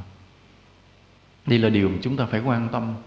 mà bậc cha mẹ phải nghĩ lại đừng tham tiền nữa vì những người cha mẹ nó không biết tham tiền sử dụng đồng tiền phi nghĩa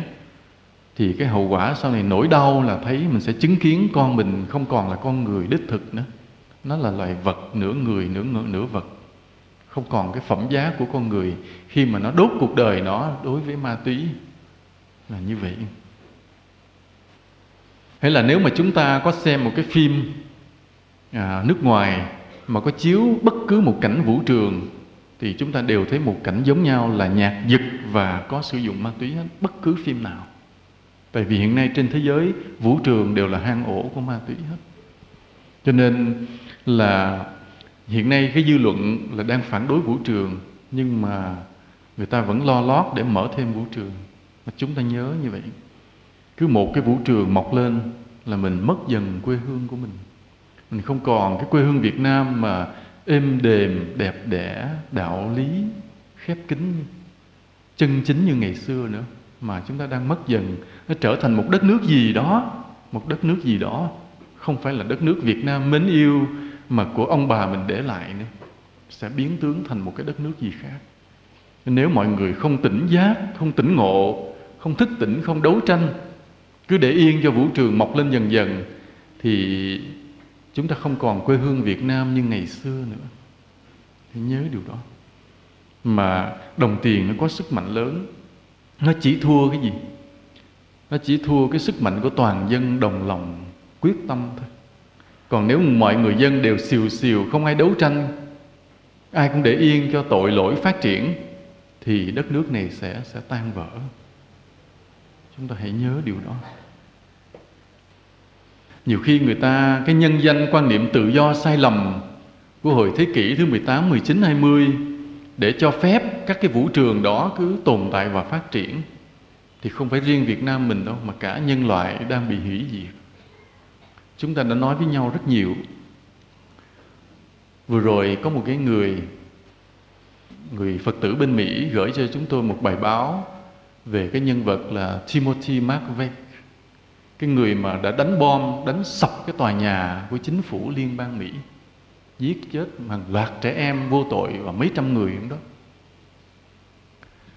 thì khi người ta bắt được vụ nổ thì không bao lâu họ bị bắt liền giống như cái phước hết rồi thì người ta mới điều tra tìm lại hết tư tưởng của người này lý lịch đời sống người này thì người này là một người đi lính đã từng chiến đấu ở bên vùng vịnh trở về mỹ thì người này trong lòng nuôi mối thù là dân mỹ nhưng mà lại thù chính phủ mỹ thù chính phủ mỹ mà tại sao như vậy?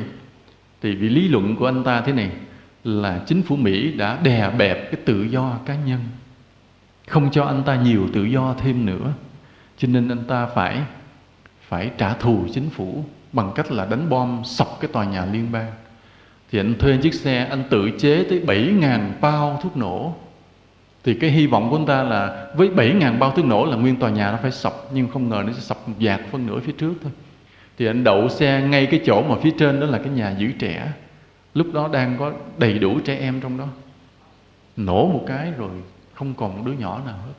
thành nó mảnh vụn xương xương hết là chưa kể mấy trăm người lớn trong đó cũng chết hết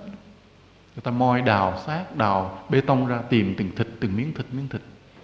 lý do là người sùng bái chủ nghĩa cá nhân đó là cái câu trả lời cho chủ nghĩa tự do khi một người mà đòi hỏi cái tự do tột độ chúng ta nói đó là một cái sai lầm một cực đoan của nhân loại cái tự do của mỹ đã quá nhiều mà cái timothy mcveigh này cảm thấy chưa đủ đòi thêm nữa và để đòi thêm nữa phải giết người nên chúng ta nhớ tự do cá nhân luôn luôn đi đôi với ích kỷ mà ích kỷ là nguyên nhân gây ra ác độc hãy nhớ cái nguyên lý đó hãy nhớ cái nguyên lý của tâm là sự ích kỷ luôn luôn đưa đến tâm ác độc mà đòi hỏi tự do tức là đòi hỏi ích kỷ nên con người mà đòi tự do nhiều là con người ích kỷ mà con người ích kỷ là con người ác độc nước mỹ đã cho quá nhiều tự do mà người này chưa thấy đủ đòi thêm nên cái tâm lý ích kỷ tột độ đó nó làm thành cái ác độc tột độ giết mấy trăm mạng người không hề suy nghĩ tới ra tòa lạnh lùng không thèm nói một tiếng đôi mắt cô hồn không thèm trả lời đó nên chúng tôi vẫn hay nói thế này năm thế kỷ nữa lúc đó con cháu chúng ta sẽ phê bình thế giới ngày hôm nay là tại sao đã cho con người nhiều tự do một cách vô lý khi mà con người chưa đủ đạo đức cái việc mà khống chế tự do con người ví dụ một vị bạo chúa mà khống chế tự do con người dĩ nhiên đó là sự ác độc con người ta không có tự do thì người ta sống cũng không được nghẹt thở sống không được nhưng mà tự do một cách quá sức cũng là phá vỡ xã hội nghĩa là khống chế tự do con người thì làm tê liệt xã hội nhưng mà cho tự do con người nhiều thì cũng phá vỡ xã hội nhưng mà vì sao bởi vì cái hiến pháp của nhiều nước trên thế giới hiện nay buộc phải cho con người nhiều tự do mà không cần biết con người đó có đạo đức hay chưa thậm chí có những cái quốc gia nghĩa là con trẻ mà không thích sống với cha mẹ cứ tới đăng ký với nhà nước nhà nước cấp phòng nuôi liền và như vậy cái mối quan hệ gia đình đó làm sao lỏng lẻo con cái không cần nghe lời cha mẹ cha mẹ không được quyền đánh con nó không thích ở cha mẹ nữa cái nó xin tới nhà nước nhà nước cho cái nhà ở liền thì cái xã hội đó làm sao đúng là vô gia đình chủ nghĩa vô gia đình cái chủ nghĩa đó mới là chủ nghĩa vô gia đình không coi quý trọng cái cơ cấu gia đình thì xã hội sẽ tan vỡ cho nên nếu quý gia đình nói gia đình là tế bào của xã hội đó, cái lý luận nó mới đúng chứ còn mà tạo điều kiện để cho con trẻ nó thoát khỏi cái ảnh hưởng cha mẹ thoát khỏi sự giáo dục của cha mẹ đó là phá vỡ xã hội mà không hay nhưng mà người ta cứ nhân danh tự do để người ta cứ phá hoại chứ không phải là hay người ta tưởng đó là đem lại hạnh phúc cho con người không phải người ta đang phá con người chúng ta mà nếu xem cái phim mỹ thì chúng ta đều thấy cái cảnh giống giống nhau là đứa con gái khoảng chừng 16 17 tuổi khi nói chuyện với cha mẹ đều gây lộn phim nào cũng vậy như đó là một cái thực trạng phổ biến ở bên mỹ là con cái không cần nghe lời cha mẹ một ít gia đình việt nam mình sang mỹ sống cương quyết dạy con theo văn hóa Á Đông thì tạm còn giữ được còn gia đình nào mà không có dạy con kỹ để con sống theo bạn bè Mỹ rồi thì hết dạy con lớn lên chút tự do là bị làm vì đứa con gái muốn dắt bạn trai về nhà tùy ý không được quyền cản cản nó thưa cảnh sát cho nên chúng ta thấy một cái tự do như vậy nó độc hại độc hại chúng ta phải giữ cái dân tộc mình lại không để như đi vào cái cảnh đó được chúng ta phải đấu tranh để cho đất nước này không có bị xâm lăng bị tàn phá bởi cái lối sống văn minh mà tàn bạo kiểu đó gọi là văn minh sự thật là tàn bạo chúng ta phải giữ gìn cái đạo lý á đông cái kỷ cương gia tộc cái lòng hiếu nghĩa của con người nghĩa là cái tình thân tộc cái kỷ cương trong gia tộc là quan hệ giữa cha mẹ với con cái với chồng vợ thân tộc phải được giữ gìn bền chặt lại dĩ nhiên là không phải cha mẹ nào cũng là thánh đôi khi cha mẹ cũng hơi bất công với con một chút nhưng vẫn là người thương con hơn người dân rồi đồng thời mình tạo điều kiện cho cha mẹ biết thương con biết dạy con chứ không phải vì một vài cha mẹ đánh đập con thế là cho cái trẻ em quá nhiều quyền rồi nó phá vỡ nó bung ra khỏi gia đình nó và tương lai đó là một xã hội hỗn loạn cái thuốc lắc là như vậy chúng ta thấy những người mà sử dụng ma túy là những người đốt phước của mình rất là lẹ ngược với cái người càng thiền định đó, thì phước càng tăng thì cái người sử dụng ma túy thì đốt phước của mình rất là lẹ và chúng ta hãy nhớ điều này cái giá trị con người nằm ở ở chỗ cái phước người phước nhiều thì người sẽ được người ta kính trọng nhiều người phước ít thì ít được sự kính trọng mà người thiếu phước sẽ bị người ta khinh bỉ đó là cái quy luật không trách người ta được nói tại sao tôi cũng là con người mà coi thường tôi Xin thưa anh là con người nhưng anh ít phước quá Anh thiếu phước và anh nghiệp nặng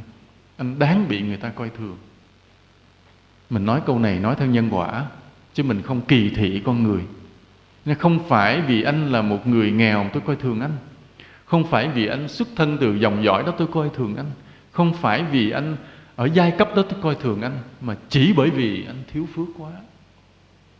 Anh không có phước nên anh bị người ta coi thường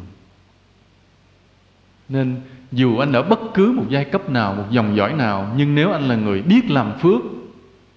tăng phước mình lên từ từ qua từng ngày từng ngày thì lần lần anh sẽ thấy trước mắt mọi người anh là người đáng kính trọng đó cái nhân quả là như vậy luật nhân quả là như vậy chúng ta đừng có đòi hỏi người khác phải kính trọng mình mà hãy đòi hỏi mình phải làm phước vì khi mình đủ phước rồi mình không cần kêu tự người ta quỳ xuống dưới chân mình Hãy nhớ điều đó. Nên có một lần bị Hồi đó, một lần chúng tôi đi trên đường thì gặp cái người nông dân người này cũng đi làm tiều phu họ đi vào rừng họ đốn củi họ than thở họ nói chuyện với người bạn chúng tôi vô tình đi ngang nghe thôi um, họ than thở rằng là tại vì sao là cái người cán bộ địa phương đó đối xử ổng hơi tệ ông nói mình cũng là con người chứ sao mà đối xử như vậy cái câu nói đó vào cái tuổi thơ của chúng tôi mà sao chúng tôi nhớ tới bây giờ năm đó khoảng 16 17 tuổi thì chúng tôi nhớ tới bây giờ thì giờ chúng ta hiểu một điều thế này là bởi vì lúc đó mình bị thiếu phước thôi cái nhân quả là như vậy nên do đó cái người mà nếu chúng ta hưởng thụ những cái khoái cảm qua rượu qua ma túy để phá tiêu hết cái phước của mình thì sau này người ta khinh bỉ mình thì đừng có nói tại sao cái mà người ta kính trọng mình đó, nó do nhiều nguyên nhân để tạo thành phước nó có ba cái nguyên nhân thế này để tạo thành cái phước mà người khác phải kính trọng mình cái thứ nhất là mình biết kính trọng cái người đáng kính đó là những bậc thánh những người tốt trên cuộc đời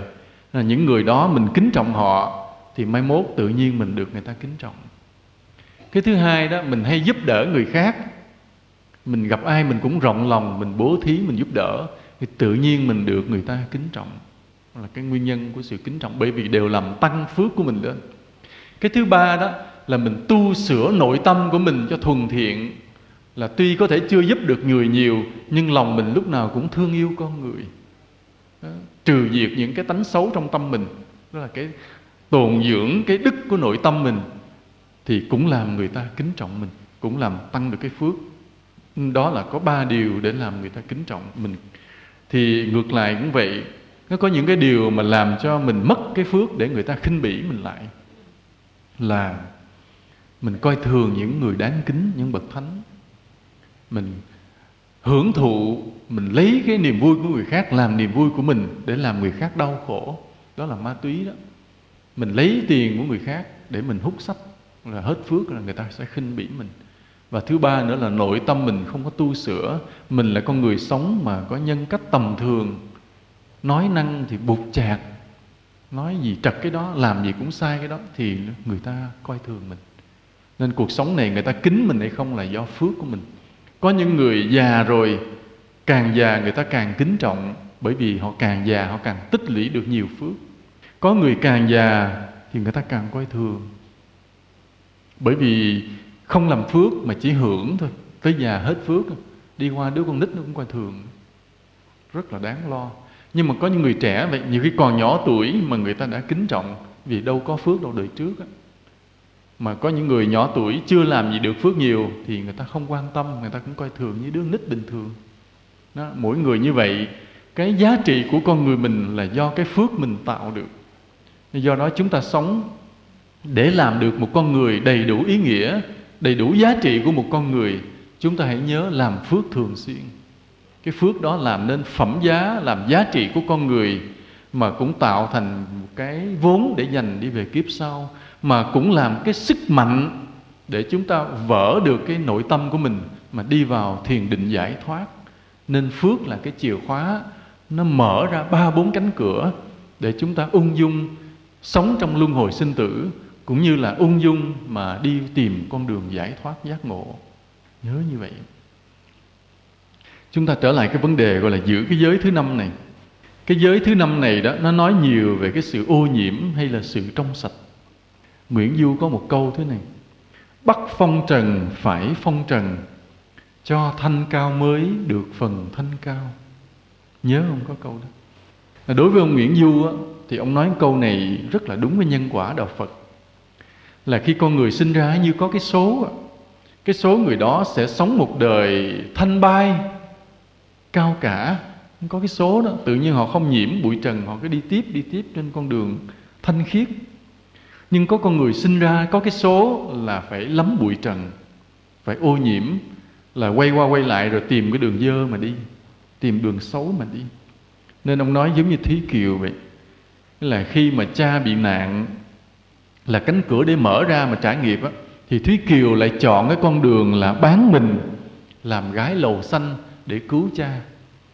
Thì cái việc mà trả hiếu cho cha là công đức rất lớn nhưng mà bao nhiêu cách không làm lại chọn cái con đường làm gái lầu xanh bởi vì cái số là bắt phong trần phải phong trần mà cái số đó đâu ra đâu kiếp trước chính đâu kiếp trước mình đã gieo một cái nhân gì đó mà tự nhiên mình phải đi vào cái con đường tâm tối như vậy nên nói là tại sao cái người đó có cái phước xuất gia tu tập cũng là cái nhân quả họ đủ để được là cho thanh cao mới được phần thanh cao nó tại sao mình cũng mến đạo mà mình không thể xuất gia mà phải sống giữa đời sống phải lo lắng nhiều bởi vì bắt phong trần phải phong trần là cái nhân quả đâu đời trước nên vì vậy ở đây mình không có nói tài nói thời sao anh hay quá ha anh giữ mình trong sạch không đừng nói tài cái nhân quả kiếp trước nên vì vậy mình hiểu điều này thì mình bắt đầu mình biết thương cái người họ tìm con đường tối họ đi vì cái nhân quả của họ họ không đủ phước để giữ mình trong sạch vì vậy là chúng ta phải có biết cái nhân nào đó để mình không bị rơi vào cái bóng tối vào ô nhiễm vào sự hưởng thụ xa đọa có cái nhân gì đó mình gieo được cái nhân đó rồi mình sẽ giữ được bản thân mình giống như mình hiểu được cái nhân này mình gây cho con trẻ mình cho con cháu mình nó có cái nhân đó rồi sau này lớn lên nó đụng ma túy nó biết nó có sức đề kháng nó biết tránh xa còn nếu nó không có cái nhân đó lớn lên ai rủ ma túy đi theo Nhưng mình hỏi mình đi tìm cái nhân đó bây giờ nó có mấy cái nhân thế này cái nhân thứ nhất á, mà để mình có cái sức đề kháng mạnh ở trong tâm á, mà giữ được sự trong sạch á, thứ nhất là mình phải cung kính bậc thánh là thường lạy phật với lòng cung kính tha thiết tự nhiên người mình trong sạch không bị dính vào cái ô nhiễm đó là một cái nhân nên phải lạy phật mỗi ngày con trẻ phải cho lạy phật mỗi ngày thứ hai đó là mình có cái lý tưởng sống mình sống mình lo lắng cho quê hương cho nhân loại mình muốn làm những điều tốt lớn lao cho nhiều người tức là sống có lý tưởng cái người có lý tưởng tự nhiên có sức đề kháng trong tâm giúp mình vượt qua những cái sa ngã còn người sống mà không có lý tưởng rất dễ rơi vào sa ngã đó là cái nhân hãy nhớ cho nên hãy gây cho con trẻ mình một lý tưởng để nó sống trong đời có thể nó không thông minh lắm có thể nó chưa chắc lớn lên làm ông này bà nọ nhưng luôn luôn phải cho nó một cái lòng thương yêu quê hương đất nước lòng thương yêu nhân loại nên trong cái bài tụng nguyện cầu buổi sáng quý phật tử nhớ không Đấy không nghĩa là con xin nguyện từ đây đó không nghĩa là xin năng học tập để ngày lớn khôn đáp đền cha mẹ công ơn đắp xây thế giới đẹp hơn bây giờ nghĩa là những cái bài tụng đó cho nó một lý tưởng để sau này nó có sức đề kháng ra khỏi sự sa ngã nên hãy cho con trẻ mình tụng cái bài lời nguyện cầu buổi sáng là như vậy cái nhân thứ ba nữa là để chúng ta giữ được mình trong sạch là mình biết ngăn cản biết khuyên bảo biết vận động nhiều người khác đừng xa ngã là ví dụ như bây giờ mình thấy có cái người họ lèn phèn thấy gần gần chơi với đám ma túy mình lại mình cản họ khuyên họ thấy người muốn tập tành uống rượu mình khuyên họ cản họ thì cái nhân mà mình không muốn cho người khác bị vướng thì quả báo trở lại là là chính mình sẽ không bị vướng ma túy còn nếu mình thấy người ta sử dụng ma túy hay rượu mình nói thì kệ người ta ai làm nấy chịu là ngày mai mốt tới mình tức là mình để cho người ta đi vào mà mình mắt mình thấy mà mình để yên thì sau này mình sẽ vướng còn nếu mình quyết liệt mình ngăn cản giúp cho người ta thì đời đời kiếp kiếp mình không bị vướng là mình sẽ được cái nhân quả là cho thanh cao mới được phần thanh cao nhân quả là như vậy mà có một cái nhân nữa là mình khinh bỉ người nghiện mai mốt mình bị mai mốt mình được chứ được nghiện có người coi cái người nghiện ma túy là cái phần cặn bã của xã hội họ nói thì không sai đúng là cái người nghiện ma túy nặng rồi hết xài chỉ gây khổ cho cuộc đời nên họ gọi là cặn bã xã hội nhưng mình đừng khinh bỉ người ta mà hãy thương xót người ta đối với cái nhìn của người đạo phật mình hãy thương xót cái người đó thì luôn luôn trong tâm mình ví dụ hôm nay mình không cản được nhưng mà trong tâm mình luôn luôn mình nuôi mình ấp ủ cái tư tưởng là làm sao cho trên đời này đừng ai nghiện ma túy nữa là như vậy nhớ một cái nhân quan trọng nữa để giữ mình khỏi ma túy nữa là cái này là quyết liệt nhanh chóng mình tố giác lên chính quyền công an những người mua bán ma túy không có sợ khi cần mình tố giác bí mật không đứng tên mà mình tố giác cấp dưới họ không có làm tố giác lên cấp cao hơn nữa tới chừng nào mới ổn mà tí nó dẹp vậy thôi phải quyết liệt như vậy nhiều khi người phật tử mình biết trong xóm mình có mà làm thinh thì làm thinh nó là cái nhân quả là sao tới phiên mình tới phiên con cháu mình cho nên bây giờ nếu toàn cái đất nước này tất cả người phật tử đều là một chiến sĩ chống ma túy hết thì đất nước mình không ma túy bởi vì con số chiến sĩ đó sẽ đông phải không ở đâu cũng có người rình rập coi ai bán tố liền ai bán tố liền thì ma túy không có đất dung thân nhưng chính vì những người phật tử mình không tự nguyện làm người chiến sĩ chống ma túy nên ma túy còn đất dung thân thì cái người nào mà quyết liệt được như vậy thì đời đời mình thoát khỏi ma túy để cái đức lại đời đời con cháu mình cũng thoát khỏi ma túy đó là cái nhân quả như vậy chúng ta nhớ ngày xưa đó khi mà quân nguyên qua xâm lăng đất nước mình lúc đó đất nước mình là một đất nước đạo phật vì cái đạo phật mình thịnh từ đời nhà lý để lại cho nên qua tới đời trần thì đất nước cảm đất nước theo phật thì lúc đó toàn dân tức là toàn cái người đệ tử Phật đồng lòng đứng lên chống lại quân Nguyên và giữ được độc lập của dân tộc trước cái sự xâm lăng của quân Mông Cổ mà lúc đó quân Mông Cổ là đánh đâu được đó chỉ khựng lại hai quốc gia Phật giáo một là Nhật Bản là do may thôi cái đoàn tàu của quân Mông Cổ mà khi đi qua Nhật nửa đường là bị bị sóng biển đánh đấm bị bão đánh đấm là do Phật giáo không biết đất đó có cái phước tu gì khiến và đất nước Phật giáo thứ hai là Việt Nam là bằng cái sức mạnh và công khó công khổ của mình đuổi được quân xâm lăng Mông Cổ ra khỏi bờ cõi ngày hôm nay cũng vậy thì toàn Phật giáo mình Phật tử mình phải đồng lòng bảo vệ quê hương mình thoát khỏi sự xâm lăng của ma túy phải mạnh mẽ như vậy đừng có coi thường bọn tội phạm ma túy thì có nhiều tiền có nhiều tiền để họ tổ chức được lớn mà có khi họ mua chuộc luôn được viên chức nhà nước nhưng mà vẫn thua sức mạnh của lòng dân nếu mà toàn dân mình có cái sức mạnh thì vẫn thắng được những tội phạm có tổ chức như vậy nên ở đây chúng ta nói về cái giữ giới thứ năm á, là là không phải chúng ta giữ cho riêng mình hôm nay cái tựa đề chúng ta nói là giới thứ năm là không phải giữ cho riêng mình nữa mà bây giờ chúng ta biết giữ cái giới thứ năm này giữ cho cho toàn xã hội là tự mình thoát khỏi điều đó cản người khác thoát khỏi điều đó và quyết liệt tố giác cái người vi phạm điều đó là giới thứ năm ngày hôm nay chúng ta không còn hiểu một cách tiêu cực nữa mà phải hiểu một cách tích cực là giữ cho toàn xã hội để bảo vệ đời đời cho con cháu mình được bình yên không có vướng vào những cái sa ngã và tội lỗi đó là ý nghĩa của giới thứ năm mà hôm nay chúng ta nói với nhau vậy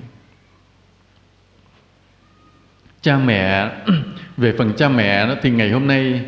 chúng ta phải hiểu một điều là con cái mình đang sống trong một môi trường có rất nhiều ma túy hãy nhớ điều đó cho nên phải dạy con mình nhắc nhở con mình trong từng bữa ăn trong những lúc riêng tư đừng thờ ơ vì những lúc mà cha mẹ con cái có dịp ngồi ăn cơm với nhau hãy nói chuyện về ma túy nói chuyện về đạo đức vì những lúc mà cha mẹ con cái hoặc mình chở con mình ở phía sau lưng đi tới trường hay đi tới đâu cũng ngồi tâm sự nói chuyện với nhau về ma túy về phật pháp về đạo đức nghĩa là mỗi ngày mình bơm một chút là thêm được sức mạnh vào lòng con mình đừng làm thinh nghĩa là từ nay đó cha mẹ phải là một nhà giáo dục một nhà thuyết pháp một nhà thuyết giáo chứ không được làm thinh nữa không được phó mặc cái chuyện giáo dục cho nhà trường hay cho ai không biết mà cha mẹ mình phải kim luôn đó một nhà thuyết giáo vĩ đại cho con mình vì biết con mình đang sống trong môi trường ma túy không biết rằng cái thằng bạn thân kế bên nó dính ma túy rồi không biết chừng và thằng đó đang lôi kéo con mình để kiếm mối bán ma túy lấy lời hút có thể là con mình đang trong cái bẫy con mình đang là đối tượng nhắm đến của bọn ma túy không biết chừng nên phải luôn luôn phải giáo dục nhắc nhở con mình để nó đủ sức mạnh nó vượt ra nó thoát ra những cái âm mưu đó những đối tượng đó phải vậy phải để ý cái sự giao thiệp và giờ giấc đi về của con trẻ cái là biết nó ngày nào nó đi học ở đâu giờ nào nắm chắc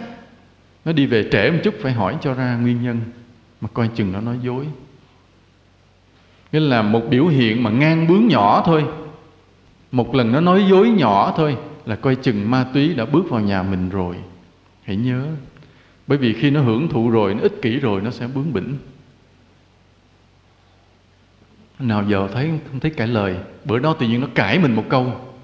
ngang ngang coi chừng ma túy đã bước vào nhà mình rồi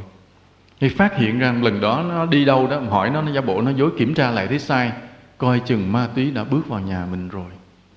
cho nên cha mẹ ngày hôm nay là phải rất là sáng suốt và cẩn thận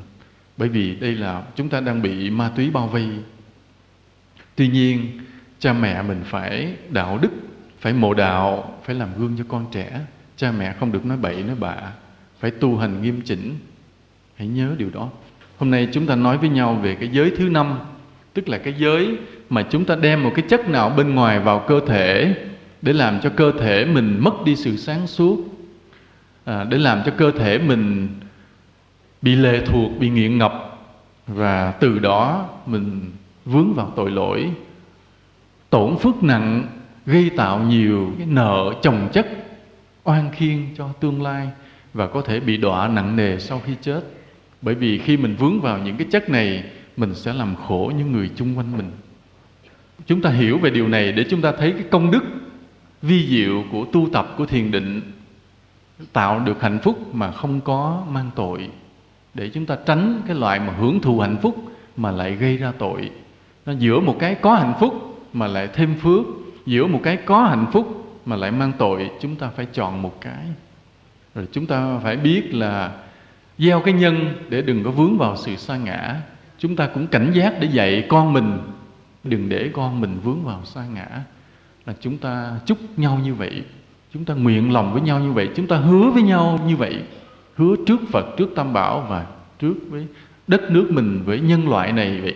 là cố gắng tạo nhân lành hướng về sự tu tập để giữ cho mình giữ cho gia đình mình và giữ cho xã hội mình được trong sạch thoát ra ngoài những cái điều tội lỗi đó nhưng tôi trả lời một câu hỏi trời ơi dài quá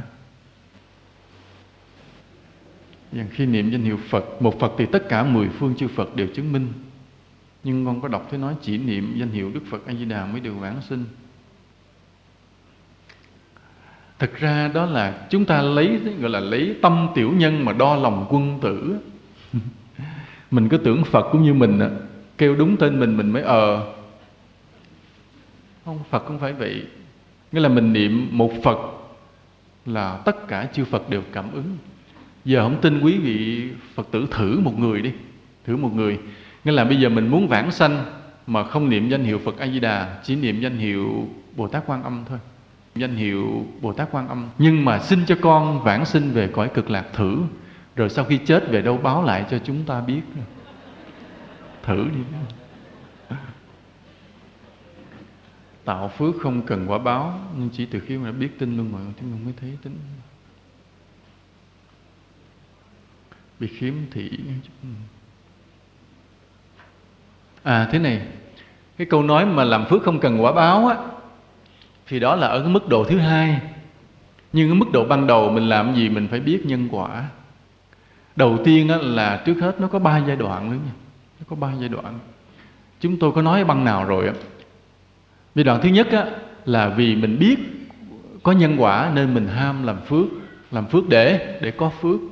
đó là giai đoạn thứ nhất của người biết tu